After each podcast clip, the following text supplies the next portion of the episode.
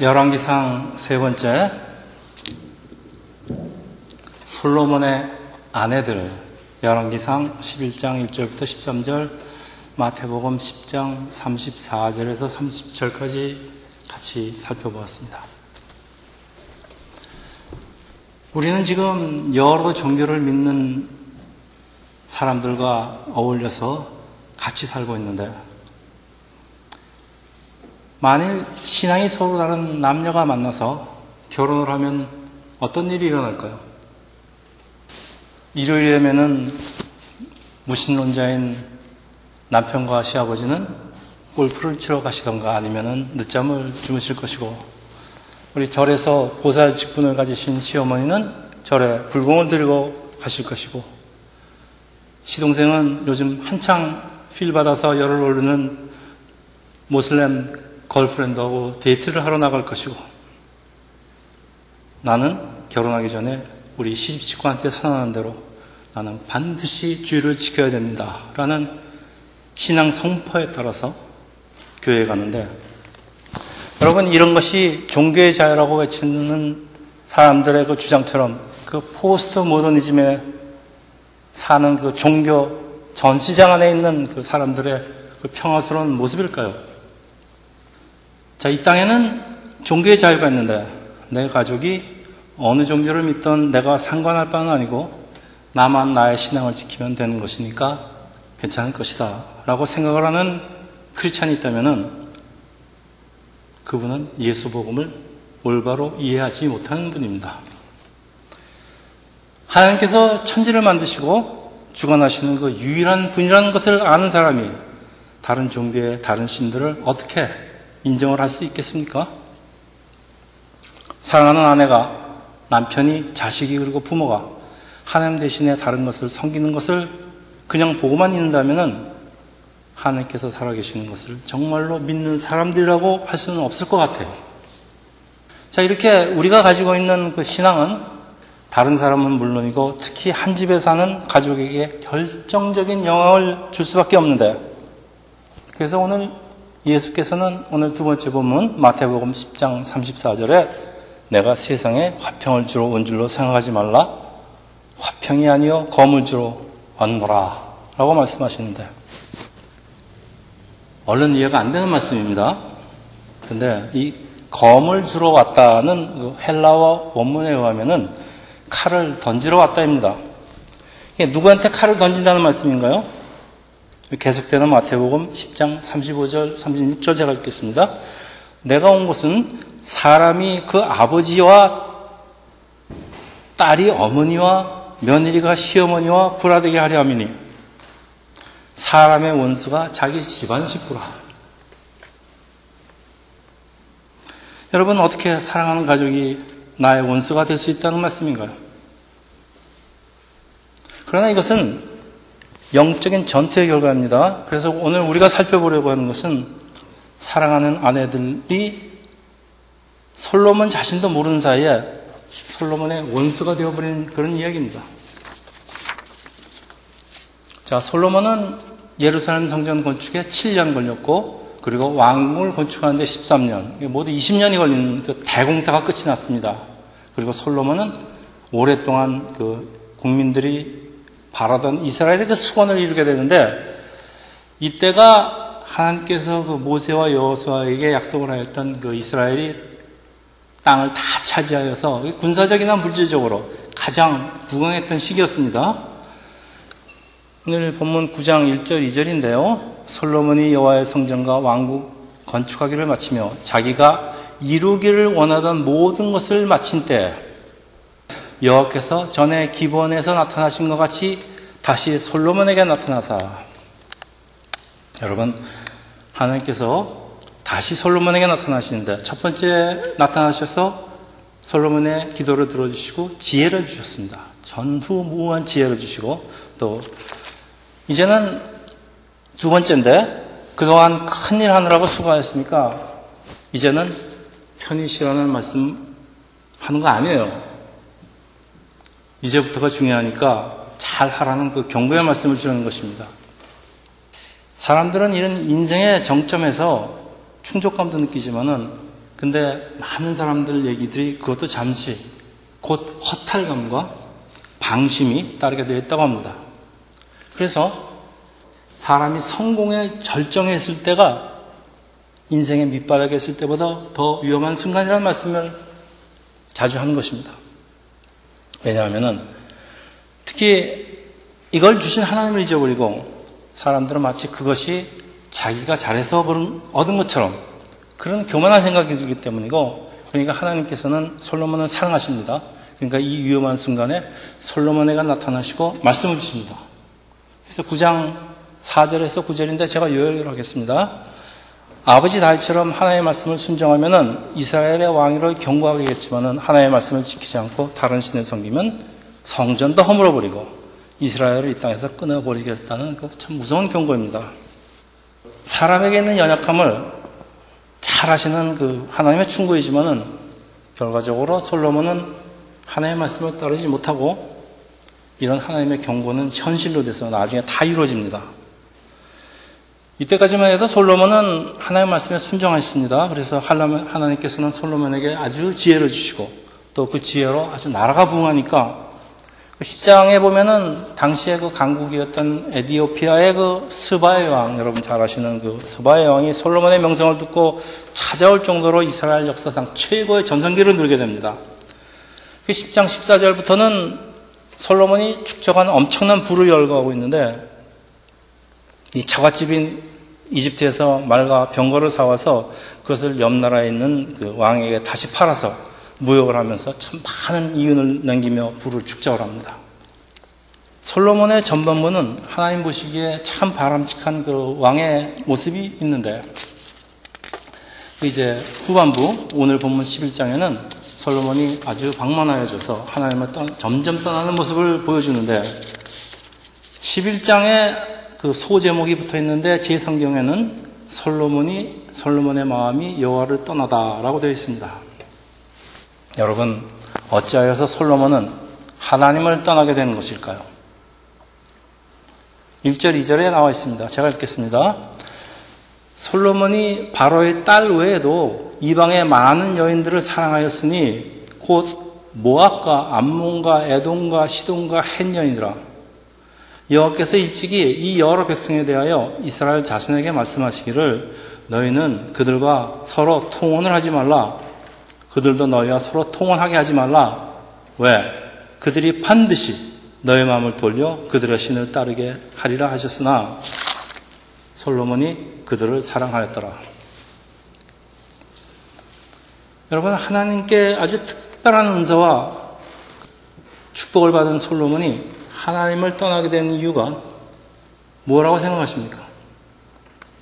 사람이라는 존재가 축복과 사랑도 너무 많이 받게 되면은 감당 못한다 이런 말씀입니다. 그래서 받은 은혜를 가볍게 여기는 속성이 있는 거 아닐까 그렇게 생각합니다. 그리고 우리한테도 이런 모습 사실 있습니다. 여러분 축복 받으면 좋죠. 너무 많이 받으면요. 여러분 하나님 떠나게 됩니다. 하나님께서 여러분을 사랑하시기 때문에 한꺼번에 그렇게 축복 많이 주지 않습니다. 조금씩 받으세요. 오랫동안. 자, 이집트 백성에게 금지된 이방 여인, 그 이집트 공주를 솔로몬이 어찌해서 왕비로 맞아들였는지 모르지만은 그래도 아마도 이런 것들이 원인이 되어서 이방 나라의 그 많은 여인들과 거침없이 결혼하면서 사랑하는 것이 문제라고 성경 은연 중에 말하고 있습니다.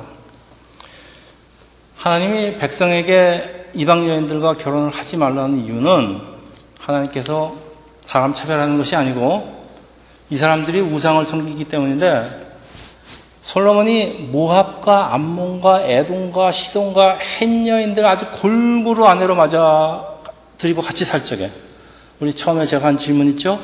하나님의 백성 솔로몬에게는 어떤 일이 일어날까요? 솔로몬은 그래도 자기가 가진 그 여호와 신앙을 지키면서 그 많은 아내들과 평안스럽게 살 수 있을까요? 하나님은 노 그러십니다. 그들이 반드시 너의 마음을 돌려 그들의 신을 따르게 하리라 하셨으니 아니다 이겁니다. 근데 솔로몬이 그들을 사랑하였더라. 자, 이거 무슨 말입니까, 여러분? 사람이 이성을 사랑하는 것은 하나님의 창조 섭리입니다. 당연한 일입니다.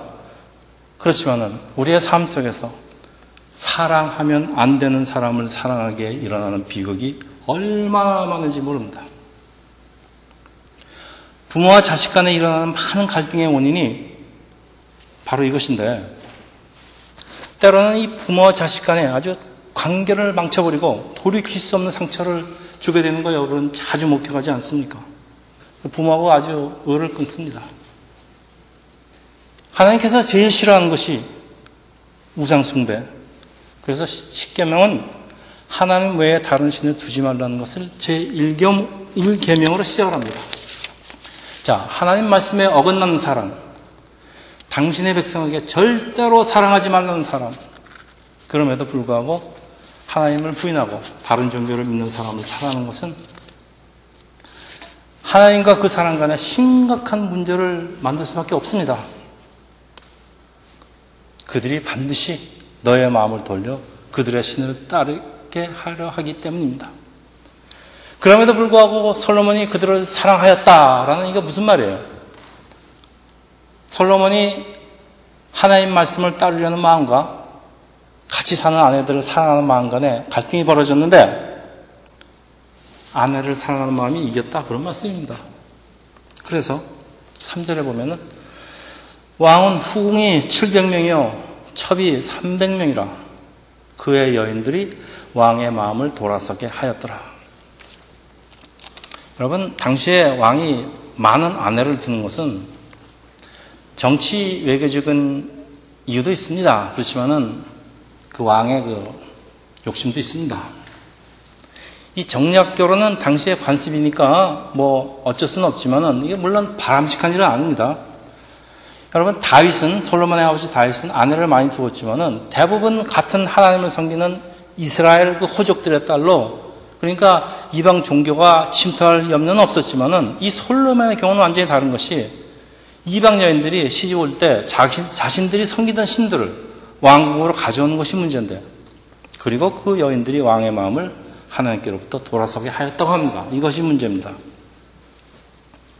솔로몬은 처음부터 이집트 공주와 결혼을 하고 이방 공주들과 결혼함으로써 이스라엘 평범한 남자들에게 금지되고 있는 이 금기사항을 범하게 되는데 여러분 솔로몬 굉장히 지혜로운 사람입니다. 하나님 잘 따르고 지혜로운 사람이 왜 하나님 말씀을 왜 가볍게 의고 따르지 않는 것일까요? 자신이 가진 지혜만 믿고 그런 일은 나한테 절대 일어날 수 없다고 생각하였을까요? 아마 후자일 겁니다. 그러나 그것은 솔로몬 자기 자신에 대한 착각이었던 것이 계속되는 본문에 잘 나타나 있습니다. 4절을 제가 읽겠습니다. 솔로몬의 나이가 많을 때 그의 여인들이 그의 마음을 돌려 다른 신들을 따르게 하였으므로 5절에 이는 시돈 사람의 여신 아스다롯을 따르고 암몬 사람의 가증한 밀곰을 따릅니다. 솔로몬이 여호와의 눈앞에서 악을 행하여 그의 아버지 다윗이 여호와를 온전히 따른 같이 따르지 아니하고 모압의 가증한 금옷을 위하여 예루살렘 산당에 산당을 지었고 또 암몬 자손의 가증한 몰록을 위하여 몰록이라는 것도 아주 사악한 신입니다. 그와 같이 하였으며 그가 또 그의 이방 여인들을 위하여 다 그와 같이 한지라 그러니까 그 모든 그 300명, 1000명 그 이방 여인들 가지고 온 신들한테 다 그렇게 했다는 얘기입니다. 그들이 자기의 신들에게 분양하면서 제사하게 하였더라. 이게 성경 말씀입니다. 당시에도요, 어느 나라도 이렇게 많은 우상들을 한 곳에 모아놓고서 같이 섬기는 나라는 없었습니다. 근데 솔로몬이 이 짓을 한 것입니다. 하나님한테 그 많은 축복을 받은 솔로몬. 자, 오늘 본문에 솔로몬의 나이가 많을 때 이게 문제입니다. 솔로몬도 힘있고 젊었을 때는 뛰어난 영성을 가지고 하나님만을 섬기는 것이 가능하였을지도 모르지만 아마 가능했던 것 같아요. 그러나 시간이 흐르면서 이 아내들과의 그 부부간의 정은 뭐 깊어지게 되어 있습니다.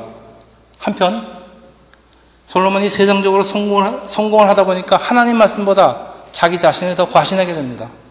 그런데 문제가 점점 나이가 들어 늙어감에 따라 하나도 아니고 그 수많은 아내들이 밤마다 졸라대는데 여러분 남자가 무슨 방법이 있는지 아십니까? 여자가 이렇게 졸라대는데 하루 이틀도 아니고 밤마다 번갈아 가면서 여러분 이거 이길 남자 없습니다 여러분 시끄러우니까 예루살렘 앞산에다 우상을 섬기는 산당을 지어주고 뭐 처음에 아내들이 하는 짓을 그냥 못 본 척 했겠죠. 근데 그게 됩니까? 결국 사랑하는 아내들과 같이 우상을 섬기게 됩니다. 그리고 성경은 뭐라 그럽니까? 솔로몬이 여호와의 눈앞에서 악을 행하였다고 기록하고 있습니다. 9절 10절입니다. 솔로몬이 마음을 돌려 이스라엘의 하나님 여호와를 떠나므로 여호와께서 그에게 진노하신 여호와께서 일찍이 두 번이나 그에게 나타나시고 이 일에 대해서 명령하사 다른 신을 따르지 말라 하였으나 그가 여호와의 명령을 지키지 않았으므로 자, 솔로몬도 처음에는 지키려고 했고 지키게 자기는 지킬 수 있다고 자신을 했을 겁니다만은 자기 마음대로 되지 않습니다 그게 이제 하나님의 우려는 현실로 나타납니다 그리고 그 예루살렘에 발을 들여놓기 시작한 우상들은 가만히 있습니까? 결국 솔로몬의 영혼을 그 영혼을 침식합니다.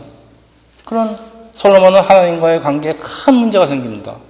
결국 솔로몬은 마음을 돌려 하나님 여호와를 떠나고 하나님과의 관계는 깨지게 되어 있습니다. 부모가 결사적으로 말리는 결혼을 하면요. 결국은 자식이 부모를 떠나게 됩니다. 여러분 잘, 잘 알지 않습니까? 자식과 부모는 남이 되어버립니다. 이게 뭡니까? 하나님하고의 우리의 관계도 똑같이 일어나는 일입니다. 자, 11절에서 13절에는 하나님께서 다윗에게 하신 특별한 약속이 있는 유다 지파만을 제외하고 나머지 북지파는 솔로몬에서 뺏어서 다른 사람에게 준다는 내용이 기록되어 있고 실제로 그런 일이 일어났습니다. 솔로몬이 하나님 말씀을 가볍게 여기고 사랑하면 안 되는 여인들을 사랑한 결과 한 집안의 몰락으로 그치지 않고 이스라엘 왕국의 분열 그리고 후에는 이스라엘 왕국의 몰락이라는 비극적인 결과로 이어지는데 이 모든 것이 우상을 다시 말하면은 하나님을 믿지 않는 다른 종교를 집안에다 불려들었기 때문이라고 성경은 오늘 말씀하고 있습니다. 여러분, 제가 여러 번 말씀드렸지만은 우상 숭배는 하나님 외에 다른 어떤 것을 의지하고 섬기는 것인데, 자, 동서공을 막론하고 이 사람들이 우상을 만들고 섬기는 이유는 자신의 능력으로 이룰 수 없는 행복의 조건들 많지, 많지 않습니까? 돈, 부귀, 영화. 이런 거 하나님께서 이런 거 들어주시지 않으십니다. 그러니까 이런 우상을 통해서 채워보려는 시도지, 실제로 우상은 존재하지 않습니다. 이거 다 사, 사단의 속임수입니다. 그 출애굽해서 가나안 땅에 들어온 이스라엘이 싸워야 하는 것은 그것에 먼저 정착하고 사는 정착하고 사는 가나안 원주민들이지만은 사실은 사실은 이들 우상들의 자리 자리에 있는 사단의 세력과 싸우는 것입니다. 하나님께서 이들을 다 진멸하라는 말씀은 이런 사단의 세력을 다 물리치라는 것인데 이스라엘은 가나안 원주민들과 같이 살면서 자식들을 결혼시키면서 그들과 친분을 유지하려는 이유는 무엇일까요? 그들과 사귀면서 얻는 게 있기 때문입니다. 그들로부터 발달된 새로운 문화, 농사 짓는 방법 등 배우는 그 실질적인 이익이 있기 때문입니다. 문제는 그들과 교류를 하면서 그들의 문화를 받아들이고 아들, 딸을 주고받다 보면은 그들의 종교가 하나님의 백성에게 침투하기 때문입니다. 하나님께서 이방 사람과 결혼을 하지 말라는 이유는 분명한데 대부분이 사단과의 영적인 싸움에서 지고 결국 이방 사람이 섬기는 우상하게 넘어가기 때문입니다. 왜 이런 일이 일어나는가? 여러분, 오랜 세월을 쌓아온 부부의 정을 또 우리 연인을 향하여 타오르는 그 불타는 젊은 열정을 여러분 누가 맡겠습니까? 결국 사랑하는 이방 사람과 결혼을 하게 되고 이제 치열한 영적인 전투가 벌어지는데 아 이런 싸움에서 이겨서 사탄을 물리치고 사랑하는 사람을 하나님께로 인도하면 얼마나 좋겠습니까? 그러나 그렇게 쉬운 싸움이 아닙니다. 솔로몬처럼 뭐 지쳐서, 늙어서 싸움을 포기하거나 나도 모르는 사이에 싸움에 지고 이 사랑하는 나의 아내들이, 사랑하는 나의 배우자들이 나를 멸망으로 끌고 가는 원수가 되는 거 시간 문제입니다. 여러분, 지금도 이런 분들 저는 너무나 자주 보는데 참 안타깝습니다. 그래서 오늘 두 번째 본문입니다. 마태복음 10장 34절에서 37절인데 우리 제가 다시 한번 읽겠습니다. 내가 세상에 화평을 주러 온 줄로 생각하지 말라. 화평이 아니여 검을 주러 왔노라. 내가 온 것은 사람이 그 아버지와 딸이 어머니와 며느리가 시어머니와 불하게 하려니 사람의 원수가 자기 집안의 식구리라. 자, 우리는 이제 처음에 한 질문이 있습니다. 어떻게 사랑하는 가족이 나의 원수가 될 수 있단 말인가에 대한 답을 여러분 좀 얻었을 줄 믿습니다. 왜? 가족 간에 결국은 종교 전쟁이 벌어지기 때문입니다. 여러분 평강의 왕이신 예수의 제자 크리스찬이 세상과 화평한 사람이라고 생각하기 쉽지만은 사실은 우리는 세상에 대해서 영적인 칼을 겨누는 사람입니다. 예수께서 죄와 사단과의 세력과 싸우기 위해서 이 땅에 오신 것 같이 우리 크리스찬도 이 세상 속에 자리 잡고 있는 어둠의 세력과 싸워야 됩니다. 물론 폭력을 사용하라는 말은 아니고 이 영적인 전투를 말하고 있습니다. 그리고 이런 영적인 전투는 제일 먼저 어디서 일어날까요? 하나님을 믿지 않는 집안에 있는 가족들 간에 벌어지는데 세상 사람들, 영의 눈이 닫히 있는 게 세상 사람들의 사고방식으로 이게 이해가 됩니까? 그 사람들이 얘기하죠. 이게 무슨 짓입니까? 종교가 자유가 있는데 어떻게 자기의 그 신앙만 고집하면서 가족과 있는가? 그리고 기독교는 이런 비윤리적인 것을 가르치는 아주 독선적인 종교라고 비난합니다. 그래서 많은, 많은 사람들이 타협을 합니다. 그리고 또 많은 교회가 사실 타협을 합니다. 그래서 영적인 전투를 포기하고 때로는 그 가족에게 겨누었던 칼을 거두고 타협을 그 이루어졌을 때 이 가정에는 평화가 온 것 같아요. 근데 이건 거짓된 평화입니다. 이거는 평화가 아니고 어둠의 세력에게 패배한 것으로 오늘 본문에 의하면 결국 그 가정이 완전히 몰락하는 거 보여주는 거 그게 솔로몬 이야기입니다 지금. 여러분 오늘 본문들이 우리 크리스찬에게 주시는 말씀은 제일 먼저 가까운 가족을 향해서 믿지 않는 가족을 향해서 복음의 칼을 던져서 싸워서 승리하지 않으면 언젠가는 오히려 우리도 솔로몬처럼 멸망으로 끌려갔는데 이렇게 되면은 그 사랑하는 나의 가족이 나를 멸망으로 끌고 가는 원수가 된다 이런 말씀입니다. 이제 결혼을 앞두고 있는 여러분들. 그래서 사도 바울은 우리에게 배우자를 선택하는 데 있어서 권면의 말씀을 주는데 자, 고린도 후서 6장 14절에서 16절. 제가 읽겠습니다. 너희는 믿지 않는 자와 멍해를 함께 매지 말라. 의와 불법이 어찌 함께하며 빛과 어둠이 어찌 사귀며 그리스도와 벨리알이 어찌 조화되며 믿는 자와 믿지 않는 자가 어찌 상관하며 하나님의 성전과 하나님의 성전은 우리입니다. 크리스천 우상이 어찌 일치되리요 우리는 살아계신 하나님의 성전이라. 평생을 같이 살 배우자는 무엇보다도 비전과 가치관이 같아야 하는데 배우자를 선택하는데 제일 먼저 고려할 것은 가치관이 다른 사람, 믿지 않는 사람과 멍해를 함께 매지 않는 것입니다. 여러분 소두머리가 한 멍해를 메고 밭을 가는데 소두머리가 한 마음으로 밭을 갈면은 원 플러스 원은 2가 아니고 원 플러스 원은 3도 되고 5도 되고 10도 됩니다. 아주 효율적으로 더 큰 밭을 잘 갈 수 있습니다. 근데 이 두 소가 서로 뜻이 맞지 않아서는 하나는 이 방향으로, 하나는 저 방향으로 간다고 한다면은 무엇입니까? 평생 그 뭐, 그 둘이 그렇게 싸우다가 끝이 날 것입니다. 하나님, 하나님의 자녀끼리 사랑을 하고 결혼을 하는 것이 여러분의 신앙을 지키기에, 신앙생활을 하기에 바람직하다는 사도 바울의 아주 간곡한 권유입니다. 자, 그런데 세상에는 모태 신앙만 있는 거 아닙니다, 여러분. 지금은 교회 출석하지 않는 사람이라고 해서 모두가 다 하나님의 자녀가 아니란 말도 아닙니다. 왜? 처음부터 하나님에 대한 확실한 신앙 갖고 있는 사람이 어디 있습니까? 누군가 그 사람에게 복음을 전해야 합니다. 많은 자매님들이 이런 얘기를 합니다. 내가 이 사람과 결혼을 해서 이 사람을 구원하겠다. 그러면 하나님 뜻도 따르면서 우리의 사랑들일 수 있고 얼마나 좋습니까? 참 그렇답니다. 근데 하나 각오, 각오하셔야 될 게 있는데 그 사람은 그 사람을 하나님께로 인도하는 역할을 감당해야 되는데 이거 결코 쉬운 싸움 아닙니다. 여러분 그 사람을 지배하고 있는 어둠의 세력과 세력과 싸워서 승리하여 하기 때문입니다. 자 결혼한 다음 날부터 교회 나가는 문제, 교회 활동에 지정을 받은 것은 물론 어떤 때는 혼자 기도해도 시비를 걸 수가 있습니다. 그건 무슨 짓이냐고? 이 가치관이나 비전이 다르기 때문에 겪게 될 많은 어려움을 각오해야 되는데 그렇다고 그 사람이 내 남편이 내 아내가 반드시 구원을 받게 될 것이라는 확신도 없어요.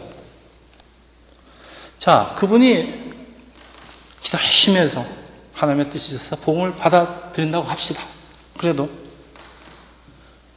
몇 달이 걸릴지, 몇 년이 걸릴지, 평생이 걸릴지, 많은 사람이 돌아가시기 직전에 예수님 영접합니다. 그럼 뭡니까? 우리 크리스천의 형제 자매들이 기도 제목도 많고 참 할 일도 많은데 평생을 이 자기 배우자 한 사람 이 전도시키려고 평생을 그거 갖고 울며 불며 하나님 앞에 매달려 기도합니다. 딴 거, 딴 거 할 겨를이 없어요. 틈도 없고 생각도 없어요.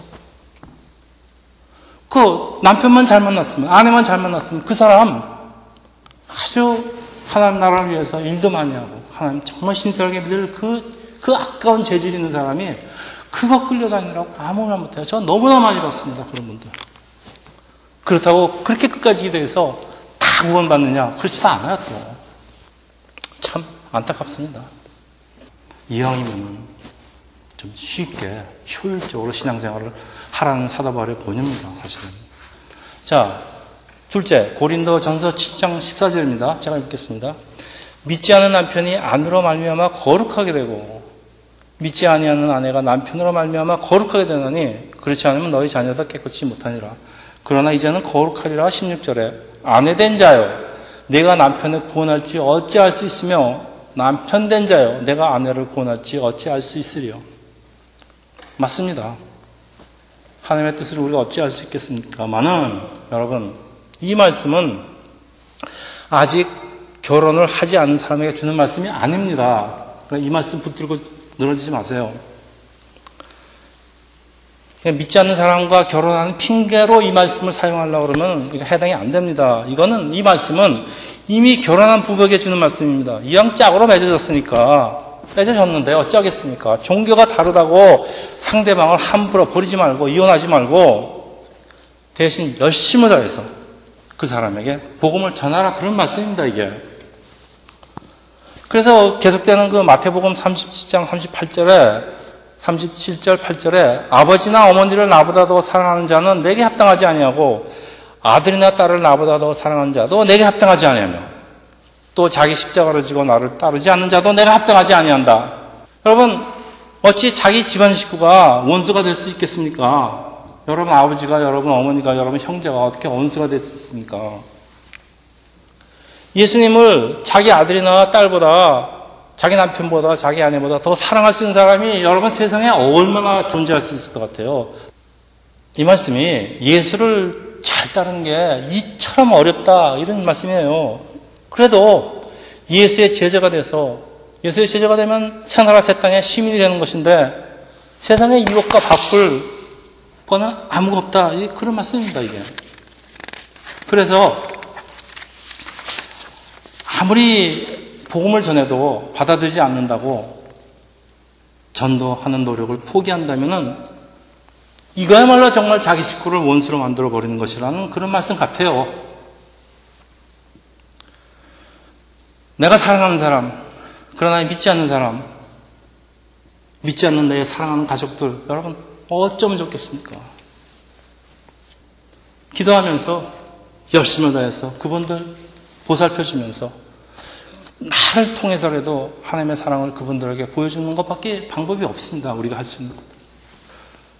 자, 마지막으로 이것은 결혼을 앞두고 있는 젊은 분들에게 드리는 저의 충고입니다. 여러분, 사도 바울 시대만 하더라도 또 2000년 전이니까 지금하고 또 다릅니다. 우리는 이 포스트 모더니즘의 여러 종교들과 같이 또 무신론자와 같이 살고 있습니다. 여러분이 믿음이 없는 사람과 어쩔 수 없이 결혼을 할 경우에